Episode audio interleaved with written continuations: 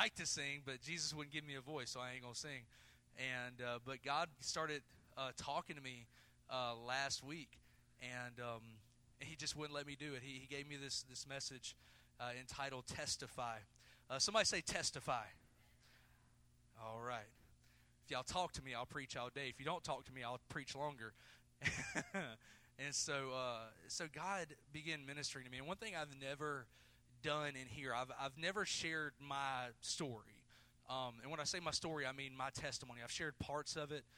Um, but God started dealing with me this morning about His love and about how much He cares for us. And not just about how much He cares for us, but the fact that He will come to us in the middle of our mess. Amen. Like last week I was preaching and there was a there was a point in my message that I was that I was preaching and I almost said it like this, in the middle of your mess God will come see about you. Amen. And and I'm so thankful that we serve a God that in the middle of our junk, he will he will interfere even we don't when we don't want him to. Even then, he will come and interfere on our behalf. And he'll get all up in our lives and messed up and then put it back together uh, and, and much better. Amen. And so, if you have your Bible, I'm, I'm actually going to do this a whole lot different than I've been doing lately. If you have your Bible, you can turn to Romans chapter 5. I'm going to try real hard to make this a talk. Um, but I like to preach. And so, y'all might have to tell me, hang on, Pastor, chill out.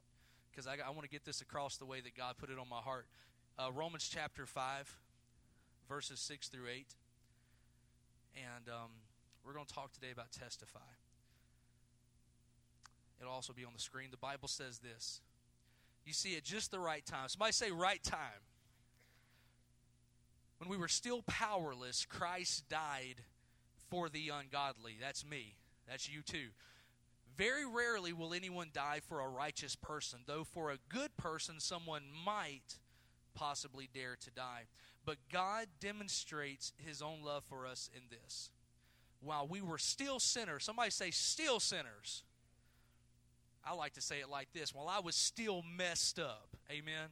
While I still had issues, while my life was still a wreck, while I was still out in the middle of left field with no idea how to get home, uh, even then, Christ died for us. That's good news, isn't it? That is the gospel in three verses. Amen. That is the story of Jesus and why he came and what he did. Just if you had no other scripture to go by to find God, you could take those three scriptures and get to heaven. How many believe that? Uh, th- that is the that is the precipice, that is the seed, that is the foundation and the cornerstone of the gospel. And so today I, I want to do something that I haven't done, and that's I want to share my story. Everybody has a story and I, I, I, love to hear them because uh, it's it's so funny to me to hear how differently God comes into our lives and He saves us and He rescues us, uh, and it's important. Hold on to your story. That's the first thing I need to tell somebody today. Is you need to remember where God has brought you from. Amen. Because that is a that is a place of memorial. That is a place of encouragement. Because if I hold on to where God brought me from, and I know what He's done in my life before, then I know that when I face things today and tomorrow, if He did it then, Come on, somebody. He's going to do it when? He's going to do it then, too. He'll do it now, too. And so, as I was putting this message together, I, I was trying to figure out where to start. And I, am I'm, I'm going to try not to be long today um, because I do have a bottom line that I want to get to. Um, whenever I was young, my family didn't attend church. And my parents are not here today because uh, my dad's foot's not doing well. Not because I'm sharing my story. I, I told my mom, you know, it's not like she's running from the story today. She just couldn't be here. Um, but my family didn't attend church growing up. Uh, we weren't bad people. We were just normal day Americans who didn't think a lot about God, but we stayed home on Sundays and did our thing and didn't think a lot about God. We weren't anti God. We just weren't church going people. Anybody ever been that way or, or known people that's been that way? It's not that they're bad. We just didn't go to church when I was growing up. And so, around in 1995, it was on July 5th, I'll never forget, my grandmother died of cancer. And my grandmother was much more like a mom to me. She, was, she and I were very close. I would spend literal summers at her house, and my mom, when she would come get me, would have to literally pull me out of the door. I'd have both hands on the hinges, like, no, don't make me go home. Me and my grandmother were very close, and she got cancer. And she died whenever, uh, in 1995. And I think I was about eight years old. And um, when she passed away, she passed away in a very um, tragic, painful way. She uh, she had a type of cancer that actually um, ate. I've traveled thousands of miles. I'm glad to know that whoever 200 that is years, has traveled thousands of miles. Mute something. You still love him? I never We were about to listen to a movie. I don't know what it was. But they came a long way to tell us. Anyways. Anyways, and so my grandmother died in 1995. I was about eight years old. And she had this type of cancer that actually um, ate away the cells. She actually died with a hole in her face. Uh, she, toward the end of her life, she actually had to take all of her medication uh, through um, liquid form because she, she literally couldn't swallow. She she couldn't take in sustenance through her mouth anymore, and so she was. It was very painful. Anybody ever had to go through something like that, where someone you love had to go through a very painful death? It changes you. If you let it, it will change you, and it's painful. Um, and I was young, and I and and so at the age of eight years old, I decided I wasn't going to believe in God anymore. Um, uh, because of the way my grandmother died, I knew I was like, you know, she's a good person. She loved people. She loved me. And if if there is a God out there that would allow her to die in this way, I wasn't going to serve him. And so I chose at eight years old to not believe in Jesus, not believe in God. I just couldn't. I couldn't put a loving God in the same picture as this God that allowed this to happen to my grandmother. And how many of you have ever been that in your been that way in your life where you just you can't put together they say God is love, but then you see all of this pain and you see all of these people that are tormented, whether it be physically or spiritually or emotionally, and it's like the two just don't go together. And for an eight year old, that was really hard to understand. And so, um, so at eight years old, I decided I wasn't going to be a Christian. I wasn't going to believe in God. I lived until I was 16 um, as an atheist. And uh, I'd like to say I was a passive atheist, but I wasn't because I was hurt. You know, ever heard, ever heard that John Maxwell quote, "Hurting people hurt people," and um, and so I was not only content and not believing in God for myself. Uh, I was convinced it was my duty to preach the anti-gospel and and try to convince people you are dumb for following Jesus, and um, it's not something I'm proud of, but it was part of my story. And so, whenever I was 16, um, I was not going to church. Uh, I had I had one friend used to go to church here. His name's Timmy Box, and uh, he's a great guy. I love him to death. He's like a brother to me, and um, and I was just friends with him. He would ask me every now and again um, if I'd go to church, but that was pretty much it. I, I wasn't doing anything different. And uh, one night, God came and saw about me. And that's why, whenever I say to you that in the middle of your junk, believe it or not, whether you're looking for Him or not, God will chase you down. That's what the cross is. That is an example of God literally chasing us with His love and with His grace. And there was one night I was not looking for God, but apparently He was looking for me. And um, and I went to sleep. And I believe in dreams. Anybody else believe in dreams? Believe that God can speak to you through dreams and visions? Um,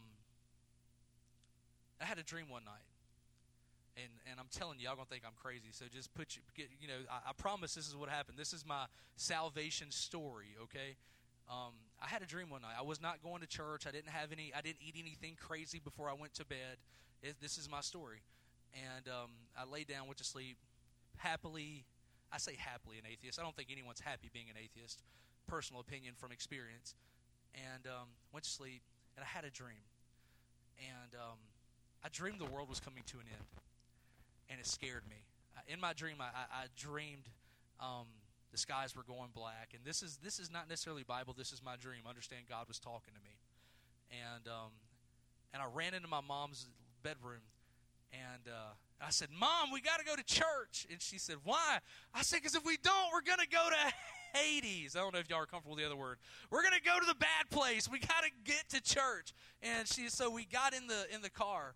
And uh, we started heading uh, to uh, down Raceway Road, where actually we would end up going to church for a little while and and halfway down Raceway Road, there, everything was chaotic, everything was crazy, and so we actually had to get out of our vehicle and uh, and start walking because there had been wrecks and it was just craziness, chaos. And my mom and I were walking down Raceway Road, and I saw what to me looked like the devil. And now this is a dream. I'm not saying this is Bible. So look to your neighbor, say this is a dream. Okay. This is how God knew I needed to hear this. I saw what I believed in my dream, what I thought to be the devil, and he looked at me and smiled. And oh my Jesus, I woke up and said, "Oh Jesus!" Uh, I, I, was, I woke up scared. Like you know that feeling when you wake up and you forgot to do your homework and you got to go to school, or you woke up and you forgot there's a project you're supposed to do for work and you're totally unprepared, and that gut feeling you have like it just drops. That times ten. Like I woke up. Now you got to understand. Like I, I'm not going to go into detail, but I was very not Christian. I got into stuff on the weekends. I did things I wasn't supposed to do. Um, I was your typical non-Christian redneck kid, okay? And um, I wore Levi's and T-shirts and boots. You know what I'm saying? Some of y'all can't even picture me like that. Somebody said to me earlier, I, I had a shovel in my hand. They said I look out of place, you know. Uh, but there was a time in my life that's who I was. And um, anyways, uh, we were working this morning. My mind just totally went to something I had to do this morning. But anyways, um, so um, I looked at it. The devil looked at me and smiled, and it scared me. I woke up, and literally, I called five of my best friends. I said, it was the craziest conversations because none of us went to church. And I said, uh, I called the first guy, and I was like, hey. He's like, dude, do you know what time it is? I was like, listen, if we don't get saved, we're going to go to hell. We got to go to church this morning. and this is like a Wednesday morning. And they're like, what are you talking about? I was like, just trust me. I'll see you at school. Click. and I, call, I made like five conversations like that. And I got to, because I was scared. God had gotten a hold of my heart. And He came and saw about me in the middle of, of nothingness. I wasn't looking for Him, but He came looking for me. And so instantaneously, I woke up, I called five friends. That's when you know God has touched somebody, when they got to tell somebody about Him. Amen? And so I called five of my friends that were my partying friends, and, and they thought I was crazy. I went to church that morning, and there was a there was a preacher there that worked as a history teacher. His name was Reverend Moore, and he was hilarious. What I loved about Reverend Moore is he was a preacher, but he didn't preach at you. And uh, every every day you'd come into his into his classroom, and he'd say uh, his his classroom was uh, six twelve. So you walk into his classroom day, say six twelve, strictly business, strictly business. And uh, and whenever you didn't turn in your homework, he'd say, uh, Brother Smith, where's your homework? And I say, I don't have it. I don't have it, Reverend Moore. He said, hmm, goose egg. Anybody know what a goose egg is? Zero. his son, uh, his son tried. Yeah. Anyway, I'm not gonna go there. But anyways, um, but he was just a great guy. He's a he's a great guy. He went on to be with the Lord a few a few months ago, and um, anyways, he he worked in front of the cafeteria, and literally I ran to this guy, and I said, Reverend Moore, uh, I need to get saved. And he, and he was just, and Reverend Moore knew me. You know, I'm in his class. I don't do my homework. I skip whenever I can. And um, and he looked at me. He said, "What do you mean?" I said, "Honestly, I have no idea what I'm asking you. I just know that I don't want to go to hell." and and so he talked with me. And, uh, and and how many knows whenever you get saved and you give your heart to Jesus, you don't have to have it all together. You don't have to know it all. You don't have to understand theology. You don't have to understand Trinitarianism versus Unitarianism. You don't have to you don't have to understand anything other than I need Jesus. We complicate it too much, don't we? We care so much about dress, we care so much about this and that and the other. And really the only thing that matters at the end of the day whenever we get to the gates of heaven is did we put our hearts in Jesus' hands? That's what matters. And so he prayed with me. I'll be honest with you, I, I don't remember the prayer. I don't remember anything other than I left that conversation knowing I'm okay. And I'm going to tell you something. There's nothing better in life than knowing I'm okay. Than knowing last week we sang a song it is well. There's nothing better in life than knowing it really is well with my soul. Because regardless what comes into my life i have put my life in the hands of jesus. And hell may come against me and the devil may fight me but at the end of the day it is well with my soul if i put it in jesus hands. How many knows jesus is strong enough to take care of your life so I, I, had this conversation and I got saved in front of the cafeteria. And folks were looking at us. I was a football player and, and, and, and I was a mean football. I wasn't exactly, I wasn't a nice guy, okay? I, I just, because I felt like I had something to prove, okay? And, uh, and so I was a football player. People were asking me what, what happened and I went from atheist beer drinking Jay to Jesus preaching in, in fourth period, and and uh, and I had a lot to learn. But uh, but something changed in my life. Did was that did I did I auto, was I automatically perfect? Absolutely not. Did I fall? Yes, absolutely. But at the end of the day, God is able to keep that which He's committed unto Himself. Do you believe that? And so, so Jesus came and He found me, and almost immediately I felt like God called me into ministry. And I'll be honest with you. Can I be honest with you? never wanted to pastor an established church. Never did. Never was in my heart. From the moment I got saved, I said, I want to pastor, I want to, I want to start a church. Because I wanted to start a church that didn't care about stuff. I wanted a church that cared about people. And while I was living as an atheist, one of the reasons I stayed an atheist is because I heard about Christian folks talking about each other all the time. I didn't want to be a part of that. You want to be a part of that? Amen, brother. but I'll say this God has a plan. How many believe God has a plan? We have plans. In fact, the Bible says that a, a man may have goals in his heart, but a godly man, the Lord directs his steps. Amen. And so at the, at the age of 16, with starting with a dream, God began to direct my steps. And I submitted to ministry almost immediately. And um, I still got myself into some trouble. How many, how many have ever gotten in trouble even after you said you, you love Jesus? But here's the thing if you put your, your life in the Lord's hands, and every day you, you, don't you don't try to live a perfect life you try to have a good day. Every minute of the day i think to myself not every minute but every goal of the, uh, the, my goal of every day is this is lord let me represent you well. And there have been days in my life where i did not represent him well. But what i've learned about him is that if i allow him to cover me with his grace and i depend on him for that he'll take me the rest of the way. And so our scripture said a few things to us it said, first of all, you see at just the right time. God knew whenever I was ready. You may have people in your life that you want them to get saved and you want them to be in church and all those things, but I'm telling you, God has the right time. And, and at just the right time, whenever, whenever God knows that their heart is ready, He's going to get a hold of them. Does that mean we don't invite? Does that mean we don't love on? Does that mean we don't pray for?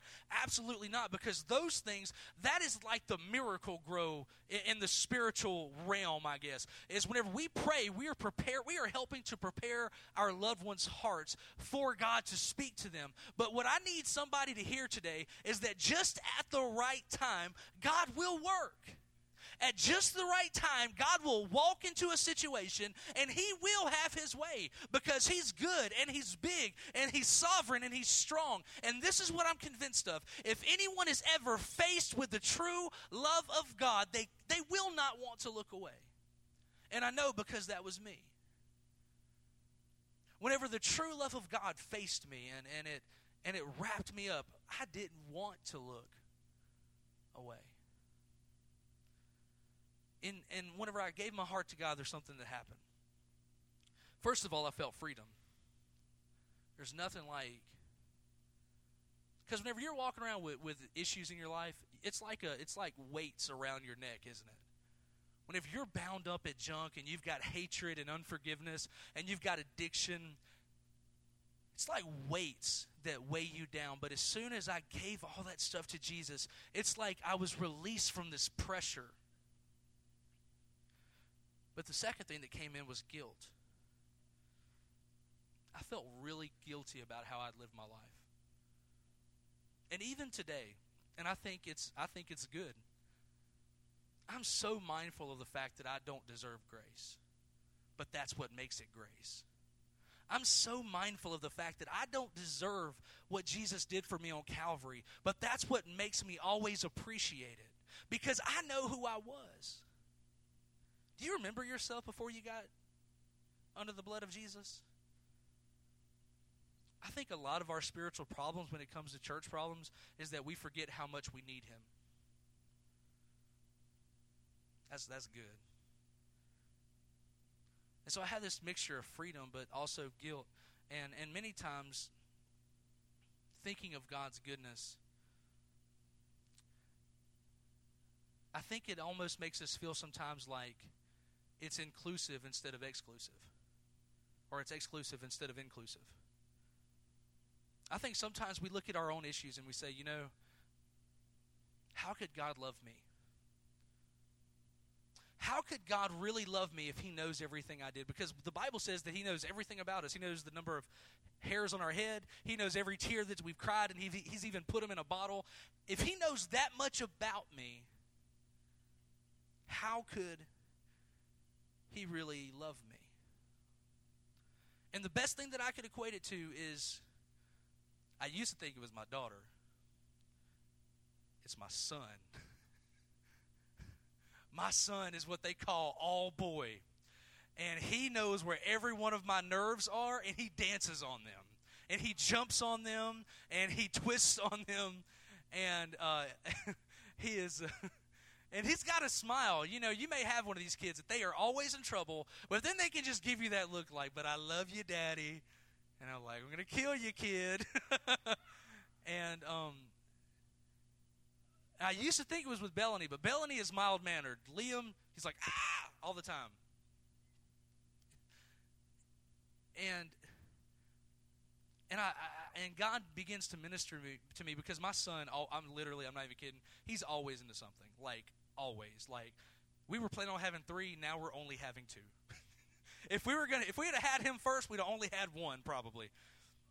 and so, but what I've learned through him is that he can do a lot of crazy stuff, but I love him. And I think that's what God says about us is, you know, they do some dumb stuff, but I sure love them. How do I know that? Because if he didn't love us, he wouldn't have even made us in his image. If he didn't love us, he wouldn't have sent Jesus. He was because Jesus wasn't just his son, Jesus was God. The Bible says this that everything was made by him and nothing was made without him. Jesus was God and is God. And he decided, the, the, the Godhead decided, we love these people so much, we are going to send part of ourselves. We're going to send Jesus down to earth, robe him in flesh. And we're going to pay the price for their sin. That's what love is. That's how we know that God loves us. And that's why we know that even despite our issues, God is crazy about us. And so we all fall short. We all fall short. God loves us, but that doesn't mean we're going to be perfect. One of the most frustrating things to do in life is try to be perfect because you'll never get there. Do we strive for perfection? Absolutely. Jesus said this Be perfect as I am perfect. What he was saying is strive for perfection. But understand, we are under the dispensation of grace for a reason. Because if we had it all together, Jesus would not have had to go to Calvary. But we don't. So we know we're all going to fall short. That's not a goal. It's not we're like, well, today I'm going to depend on grace. No. It's not a goal, but it is the truth. And so, because God knew that we'd fall short, He poured out this grace that could cover our mess. Because God loved us so much, He knew we were going to mess up. He poured out this grace that covered our mess. And so, the truth is this God's love is not exclusive, but it is inclusive. It's inclusive. I need you to understand this today. It doesn't matter if you've been saved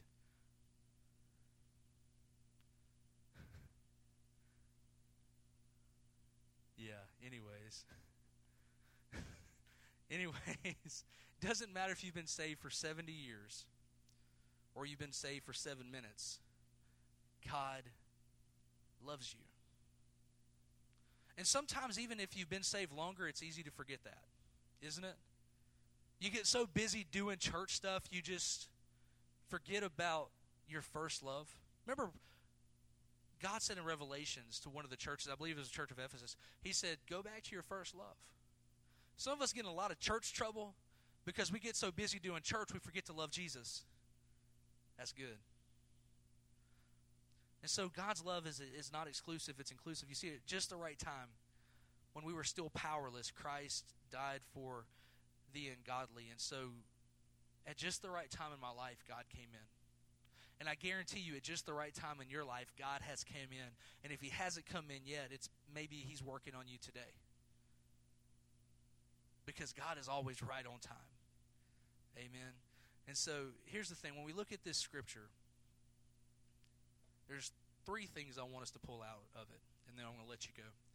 First of all, God finds us at just the right time because sometimes it's too important and too late. Let's let's look at that. Let's take for example, um, whenever God covered, uh, whenever God split the Red Sea. Y'all remember that story?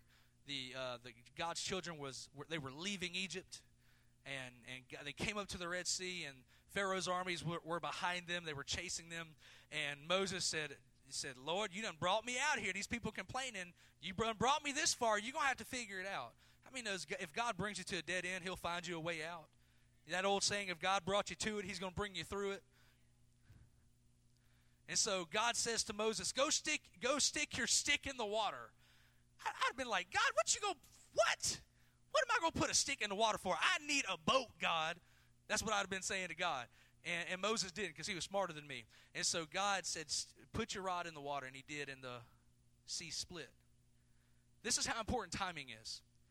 God's people made it out because they were right on time. They had followed God's demand. They were following His will. They got to the dead to the yeah to the Red Sea. They God split it. They went through on dry ground. Got to the other side. I'm gonna tell you how important time, timing is. The Egyptians came through and they got buried by the water.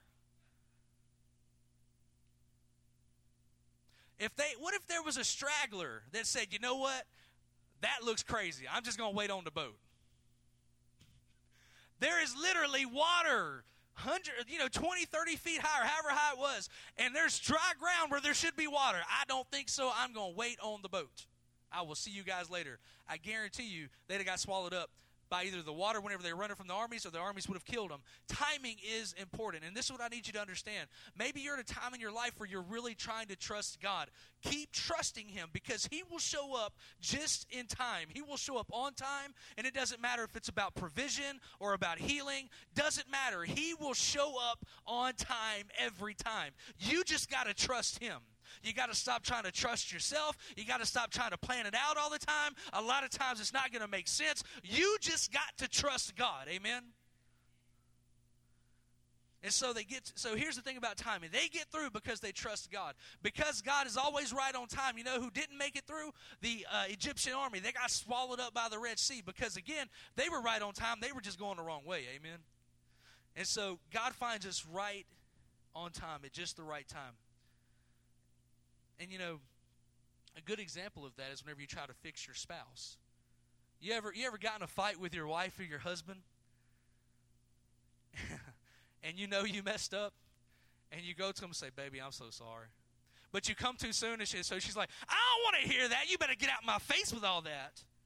Y'all don't know it, but Christina talks like that in secret. I'm just kidding. My wife is so Caucasian. If she was a cracker, she'd be a saltine. so, but seriously, my wife and I are so different because me, I like to get things handled like right now. Like, okay, we're fighting, we need to get it figured out. Christina is more like, you need to give me a day. You need to give me some time to cool down. And so it's important for our relationship for me to understand that timing is important. And I got to wait on the right time to solve a problem. And if I try to go too soon, she's going to push us away. And so we need to understand there's a right and a wrong time whenever we're dealing with God. Amen. And sometimes we're trying to push people into the uh, into a relationship with God and we're trying to push it instead of allowing God to develop it. And mm, that's good preaching right there. And so the second thing I want you to get out of today is first of all God God finds us at just the right time. Second thing is this. God's love goes beyond words. God's love goes beyond words. That that text said this. He he said God demonstrates his own love for us. I need to tell somebody something. If you say you love somebody, but your love never turns into action, maybe you don't really love them. If you say you love your brother and your brother calls you and says, Hey, I got a flat tire, and you're sitting on the couch watching football, but you don't have time, that might mean. We read a story a few weeks ago about the Good Samaritan and how there were two or three holy folks that said they loved God and they went to the church and, it, you know, they went by saying, Kumbaya, Ain't got time for that tire, kumbaya. And, you know, they walked by this guy that was broken down, beat down, left for dead. They didn't have time for him, but they loved God. Can I tell you something? If you can't love people, you can't love God. Here's the thing God's love goes beyond words.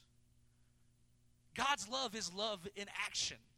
And, and we know this because he demonstrates it. Words are cheap. Let me tell you what I appreciate. I asked four people, five people, to come help me today set up some things. There were more than that working today, but I asked for four or five people to come help me today.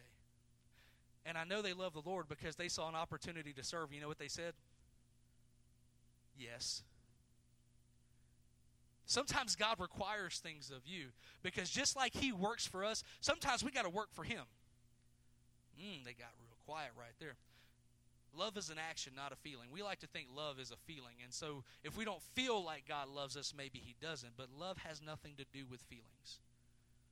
Love is an action. Love is me making a decision and then make and following it through. I make a decision in my mind and I follow it through. That's what love is. Marriage is about love, and I'm gonna tell you, some of you already know, you don't feel like you love each other every day. Is that true? There are some days you wonder if you even like each other. Not me. I, I love my wife every day because she's awesome and never wrong about anything. she, on the other hand, probably needs a little prayer because she has to deal with me.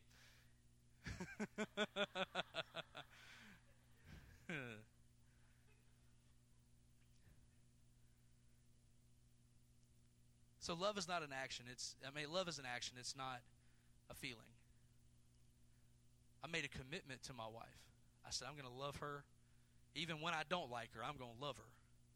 Even when we disagree, I made a commitment. And the good thing about God is this is he's made a commitment to his bride. If you're a part of the body of Christ, you are a part of the bride of Christ. And you can bet on this that God has your back. And He's committed to you and He loves you. He's there to support you and carry you through. So God's love goes beyond words. He actually demonstrates His love. And this is how He does it. In verse 8, He also says this while we were still sinners. While we were still sinners Christ died for us. He didn't just say, Well, I love people. He put his money where his mouth was. He didn't just say, Well, I love these humans down here. I hope they figure it out. Instead, he said, You know what? I'm going to make sure that I put my love into action. And so God's love does this God's love trumps our mess ups. I know this is different. Normally, I like to preach, and I'm having to fight myself back because some of these things I want to preach it instead of instead of talk to you about it because it's so good. I love talking about the love of God, but I need somebody to hear this today. God loves God's love trumps our mess ups. We think when we mess up, it disqualifies us. I'm not going to ask you to raise your hand, but I bet you felt that way before. Where you are trying to get your life right, where you're trying to live for Jesus, but then you say a cuss word, you go off on somebody, you do something you know you shouldn't do so funny. Christine always tells me the story about her mom. Her mom grew up a holiness lady, and um, and so she uh, she she and Christine were in the car one day, and they were backing up, and um, she hit a tree. And when she did, she said cuss word. She didn't say cuss word. She actually said a cuss word. and she looked at Christina. Now she wasn't that type of lady. If you knew her, I didn't know her. I just hear stories about her. And so apparently she looks at Christina. And I'm not saying this is right or wrong. It's just how she felt. She said, if we would have died, I would have went to hell right then. and sometimes we feel that way that if we don't have it all together all the time, that it's like God is like this big guy in the sky with a big old rock ready to just throw it down at us every time we mess up. It's like we picture God in the sky and say, "I bet you won't do it. Uh, do it again. I'm, I got you this time." Like we're talking, our, like I'm talking to Liam. If you touch that thing one more time, you are not going to make it out of this house alive. That's how we think about God sometimes, but that's not Him. It's not Him. Instead, He. There are times where we have to, yes, answer for our sin, but at the end of the day, He loves us and He wants to cover our mess ups. And so His love, it trumps our mess ups. And so God loves us right where we are. And that's hard for us to hear sometimes, isn't it? Because in today's society, with most people, in order to get love, you've got to do something good. You got to perform well. You got to do something for somebody. It's hard to hear that God loves you just because He loves you. It's hard to say that I can receive love that I didn't earn. But that's the gospel. The gospel is that God loves me so much, and there's nothing I could do to get him to love me less. He loves me so much, and there's nothing that I could do to get him to stop loving me. That's the good news of the gospel. And so, someone will come play for me, please. What set the hook in my heart for God was this was when I realized that his love didn't depend on my ability to be good. What set the hook in my heart for God was when I realized I didn't have to perform. I don't have to perform to get him to love me. In fact, he poured his love out on me because he knew I couldn't be good. So, what do I do with that? Honestly, sometimes God's love to me is uncomfortable. It's uncomfortable because I'm like, God, I don't deserve this. Sometimes I'm talking to God and I say, God, do you know me? I mean, sometimes I start talking to God and I say, God, do you not see how messed up I am? Do you not see how many mistakes I make? God, how can you love me? So, what do we do with this love? This free love that is so hard to understand. This is the hardest thing we'll ever do. We have to really, and this is going to sound dumb and easy, but it's hard and it's complicated. The first thing we have to do with this love is we have to receive it. That sounds so elementary. But I guarantee you, there are people in here that have been in church for a long time and they struggle receiving love from God.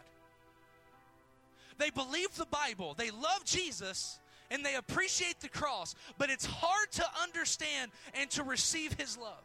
I guarantee you, there are people in here today that they love God, but it's hard to accept that He loves me because we know all of our ins and outs. We know all of our mistakes. We know all of the dirty secrets that everybody else tries to hide. So we have to receive it because if we never receive God's love, it can never set us free. The thing about God's love is it brings in this freedom that releases us from shame. Shame causes you to not like yourself. What sin does in us is it brings in this shame that, that makes us feel bad and dirty and broken. But that's not God's will for our lives. Instead, God has come in to give us life and to give it more abundantly.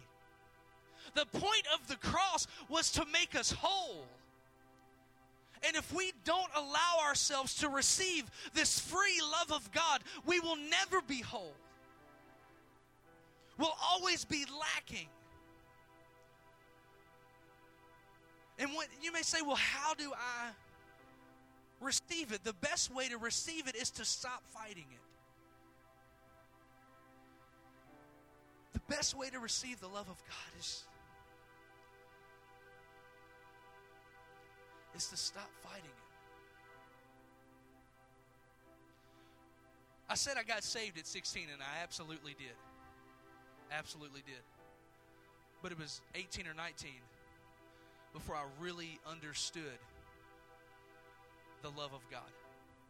I was in an altar at, uh, at first, uh, no, what is it?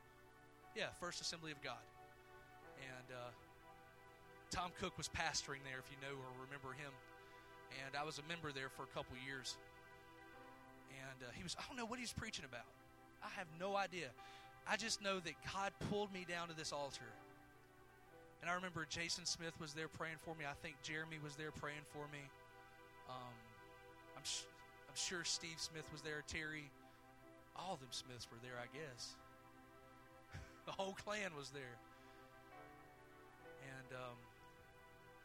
And I don't remember what was preached, I just remembered that God, for the first time, He was no longer about rules and regulations, but instead He was about redemption and love. And there was something that clicked in my heart that I was no longer so concerned about getting everything right. Rather, I just wanted to be right with Him. And so the first thing you got to do is you got to receive it. And you do that simply just by pouring yourself out. God. Sometimes you just got to say to God, I don't know how to receive your love, but help me. Sometimes you got to say, God, I don't know how to forgive. Help me. Sometimes you got to say, God, I don't know how to move on. Help me. I don't mean like when you're in traffic, you say, Help me, Jesus. I don't mean that. I mean whenever there's something deep and painful in your heart. And you just got to get to this place where you say, God, I don't know how to do this. I need your help. First thing you do with this love is you receive it. The second thing you got to do is you got to regift it. You receive it, and then you give it. Because that's what Christ has called us to do. I got saved out of atheism. And this is what I promised myself, and I'm closing with this. I would never just do church. I would never just do church. What do I mean by that? I'm not going to get up early on Sunday morning just to check off some list of morality in my life. I'm not just going to do it. God has been too good to me. This is what I decided. God has been too good to me to just passively exist under His grace. I said to myself, God, you are too, or I said to God, God, you are too good, and your blood is too precious for me to be passive about your love and about your grace. And so I, I said, I'm never going to just do church. Instead, I'm going to be the church. I'll be honest with you, when I said that, I didn't even know what I meant. But I knew this there were hurting people in my life that needed the same hope that God had given me. And that's what I need to tell somebody today. There are people in your life and they need hope. There are people in your life and they need to hear about Jesus. And my question to you is are you going to be the one to tell them? I don't mean to preach. I don't mean to put on a church mask. I hate church masks. All church masks do is give you this false sense of entitlement and this false sense of righteousness. And the Bible, this is what Jesus said. He said, Your righteousness are like filthy rags to me. I don't care about doing church, I don't care about church masks. Too many people going to hell for us to be putting on masks when we come here on Sunday. And God is calling us to receive His love and then to give it. How do we give it? He said, You know what? You received it freely, so you got to give it freely. Free doesn't just mean the price, it also means, I guess, the quantity. I'm going to give all of it away. Every person I come into contact with, I'm going to give them the love of Jesus. Every person I see, I'm going to give them the love of Jesus. That person that cuts me off in traffic, I'm going to pray and repent, and then I'm going to pray that they encounter the love of Jesus. What do we do with this love? We receive it and we regift it. And this is why. Because the love of God transform, transforms us in a way that religious acts never could. From 16 to 18, I did church. I went, I went to Sunday school. I preached to people at school. I was that, you're going to hell, preacher.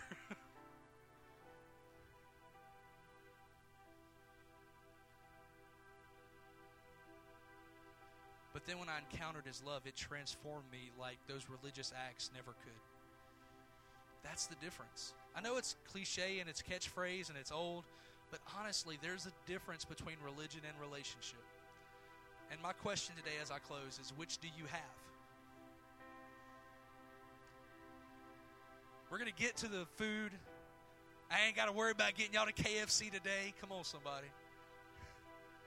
We got food here. But I need to ask somebody before I let you go. We're going to get there. We're going to let the kids play. We're going to chase them around. We're going to horseshoes, all that stuff. It's here. But before we get there, I need to take care of business here. And I need to ask somebody Is your faith about religion or is it about relationship? Religion will bind you up. It'll give you this list of rights and wrongs and do's and don'ts. It'll, it's heavy. It's, it's hard to carry because even the Pharisees who thought they were good at it weren't good at it. Some of the most miserable people I know in church, they got a lot of religion but not a lot of Jesus. They can say praise the Lord and talk about you almost three seconds separated from each other. Well, I love Jesus, but I can't stand that woman. Religion is heavy. But relationship, that's whenever I can say, you know what, I got a heavy burden, but I lay it down at the foot of Jesus and He gives me peace. And isn't that what we're looking for is peace? Peace that surpasses all understanding. I got a challenge for you today, and I'm gonna if you got if you could stand with me, we're gonna close. I'm trying hard not to be that preacher today that closes for 30 minutes. You know, preacher time, if I say I'm closing 30 minutes later, we might get out of here.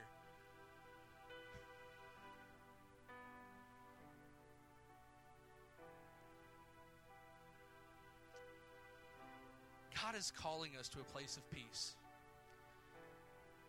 And this is the test to figure out do I have religion or do I have relationship? Is even in chaos, do I have peace? Because the truth is this is that if I have the peace of God that surpasses all understanding, then craziness can come into my life, but that's all right. And so today, with every eye, uh, every head bowed and every eye closed, no one looking around but the Holy Ghost. My question for you is this Do you have religion? Or do you need a relationship? Today, if you need a relationship with Jesus, whether it be the first time or you feel like you have kind of gone astray and you need to get some things right in your heart, I want you to lift your hands right now. If that's you, and you're struggling with religion versus relationship, God sees those hands. And you need to get some things right in your heart. I want you to lift your hands. God sees the hands. God sees it. God sees it. God sees it. We'll give you 10 more seconds if that's you. And you know you got things to get right. Now's the time. God sees those hands. Would you let him work? Would you let him work? Holy Ghost, do what only you can do. If you will, would you take your neighbor by the hand? Everybody touching somebody. We're not going to sing lean, lean on Me this week. Come back next week for that. But nobody moving around. We're going to pray this prayer. And I don't generally, well, we're going to pray for those of you today that are giving your heart to Jesus or giving it back to Jesus for the first time. And I got to tell you, with every head bowed every eye closed, uh, I can pray it for you, but if you don't mean it in your heart, it doesn't mean anything. It's not about a prayer, it's about a commitment and a sacrifice. And so, as a church, would you pray with me right now? Everybody, repeat after me Lord, thank you for your grace. Thank you for loving me. Thank you for the blood of Jesus. Lord, I admit I have fallen from you. There is something wrong in my heart, and I give it to you. I ask that you would cover me with your grace and your mercy. I believe that the blood of Jesus has set me free from every sin. I believe that I am new in you. I ask that you would cover every sin. My faith is in you and you alone. Thank you for loving me. Thank you for saving me.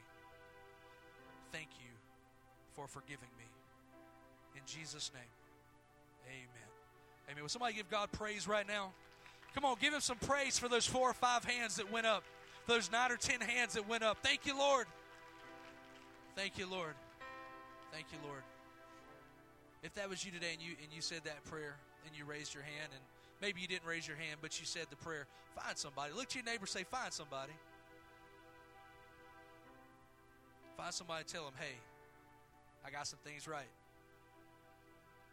We're going to celebrate with you. Thank you for being here today. Um, we got lots going on, and I'm going to get ready to release you. We're going to pray over the food in just a minute. Uh, but again, remember, go through these doors. If you got kids, um, make sure you get your kids first, and then make your way to the food line. We will have seating in here. We have seating out uh, in the field. We have seating uh, for games in the education building. We got something for everybody. Even if you don't want to eat, just hang out for a little bit. We just we're just going to take time together today and just be a part of the family of God. Isn't that good? Let me pray over you. We're going to pray over the food, pray over the service, and we're going to get out of here. Lord, uh, first of all, we thank you for your services today. We thank you for uh, what the Holy Spirit's doing in our church and in our community. And God, we ask that you would continue to work in people's hearts the way you have been. Father, we pray over the food. We ask that you would bless it. We thank you for it. Father, I, I love you. We love you. In Jesus' name. Everybody said, Amen. Bless you guys. We love you. I'll see you outside.